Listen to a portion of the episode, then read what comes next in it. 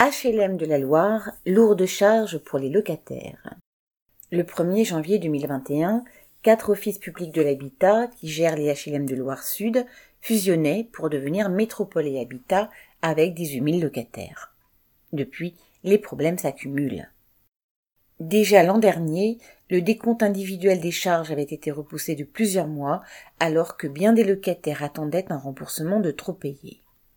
Cette année, les décomptes reçus en octobre sont encore plus incompréhensibles, mais les locataires constatent une hausse des différents postes, ouvrez la parenthèse, chauffage, nettoyage, charge générale, point de suspension, fermez la parenthèse. Des lignes ont même été rajoutées sans explication, et la plupart des locataires doivent de l'argent à l'OPH, et parfois des sommes importantes.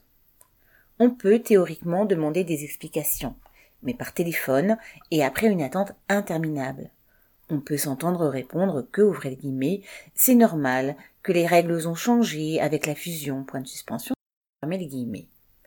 Les locataires ont aussi la possibilité de prendre rendez-vous, mais c'est seulement au siège à Saint-Étienne, ce qui n'est pas pratique pour tout le monde.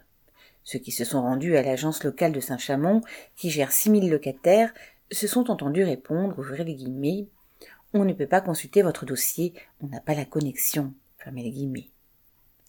En fait, tout est organisé par l'OPH pour que les locataires des HLM aient le moins d'explications possible et acceptent à la fin les hausses sans broncher.